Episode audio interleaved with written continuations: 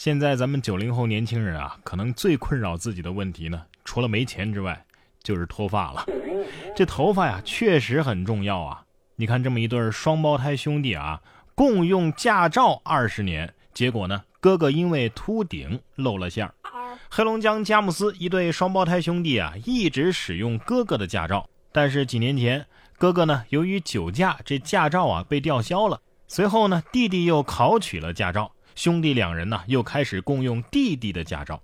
三月二十一号的时候呢，哥哥驾车的时候遇查，企图冒充弟弟蒙混过关。但是警方啊，根据两个人的发量，最终识破了他们。这不就是致命魔术吗？啊，对呀。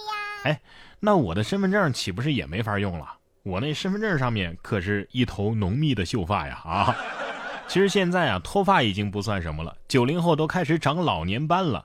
年仅二十八岁的小吴，脸颊、额头、肚子上都长出了不少老年斑，而他每隔三个月呢，就要偷偷的去医院做激光治疗。医生说呀，这可能和日光照射、遗传、不良习惯等等因素啊都有关系。睡不好、压力大、精神高度紧张、喜欢吃油腻性的食物，往往都会导致皮肤腺脂质分泌增多。然后在代谢的过程当中呢，产生的这个脂褐质色素在皮肤积聚，这还不是一个个例。小编在网上一搜啊，一大波小仙女都中招了。所以咱们九零后真的是老的最快的一代，是吧？哎，不知道各位你们有没有这个记忆力下降的感觉？我真的是感觉我我好像都快傻了。哎，但是我傻了，不代表咱们人类不聪明啊！现在人类的第六感已经被首次证实了。研究发现，人类对磁场是具有强烈的感应的。三月二十九号，加州理工学院的团队发表了一个研究，证实人脑啊的确能够感应到磁场，会对磁场的变化做出强烈的反应。这就是人类的第六感——磁感啊，首次被证实。研究表明啊。受试者呢，只有在实验磁场和环境磁场方向一致的时候，大脑才会做出反应。第六感是真的，怪不得我总是预感自己要暴富啊！不过现实当中啊，确实有这样的情况啊，比如说我们把手机调成静音的时候啊，然后你把手机放在枕头边如果你睡着了之后呢，如果有电话打进来的话，还是会被惊醒，即使手机没有震动啊，也没有响。哎，不知道大家有没有经历过这种事情？所以第六感这种东西啊，我早就预感到了，只是因为我读书少，所以不知道如何证明而已。下面这位小朋友呢，则是不想去读书啊，因为迟到狂飙金句。近日，浙江温州交警路遇一个小男孩求助，因为他妈妈呀着急去上班啊，就让他自己独自去学校。这男孩走路走到一半的时候，哎，发现已经迟到了，于是呢赌气决定不去了。男孩说呀：“老师会在全班公开我的名字，你说我难堪不难堪啊？” 我们一起来听一下。啊？怎么？你你你妈妈没送你去上学啊？名字啊？对，他们自己说他自己的好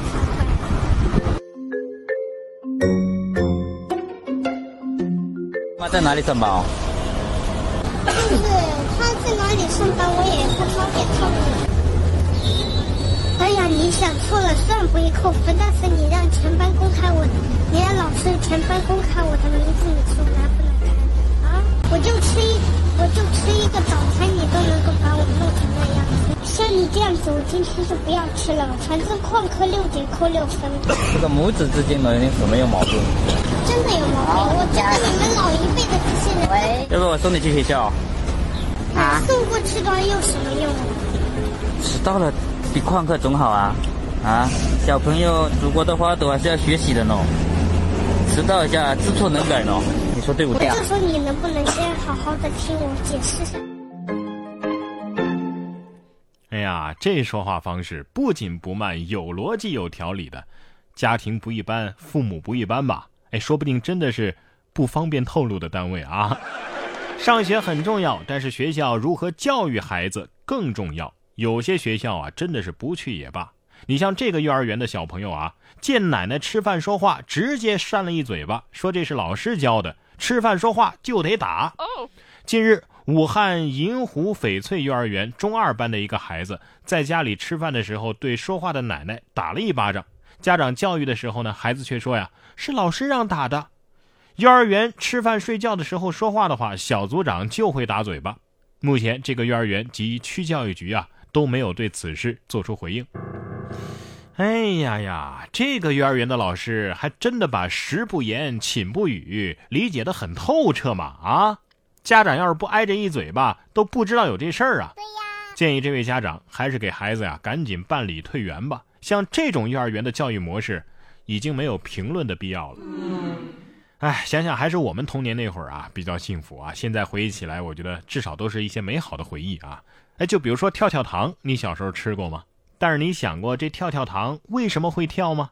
哎，现在这多年的疑问呢，终于解开了。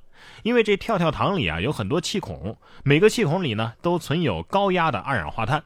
当接触到水分，糖衣融化的时候呢，这些高压的二氧化碳呢就会从糖里喷出来。所以，当跳跳糖遇到唾液的时候呢，就会发生微小的爆破，并且发出类似跳跃的声响，让你感觉这嘴里的糖啊在不停的跳跃。真的是满满的童年回忆啊！啊，原来这普普通通的跳跳糖里面也藏着这么多高科技。对呀，哎，我建议大家呀，下次可以试一试可乐加冰再加跳跳糖。不过相比之下呀，我觉得这种老陈醋油条更刺激。说饭店推出老陈醋油条，每天能卖四百根有顾客呀一口气就买了一千五百根啊！山西太原的一家饭店推出了老陈醋油条，一块钱一根儿。这家店的店长李彦军介绍说呀，这款油条呢加了三年六度的老陈醋，还有鸡蛋，一经推出啊就十分的受欢迎，平均每天呢能卖四百根左右。还有一个顾客呀，竟然一次性买了一千五百根。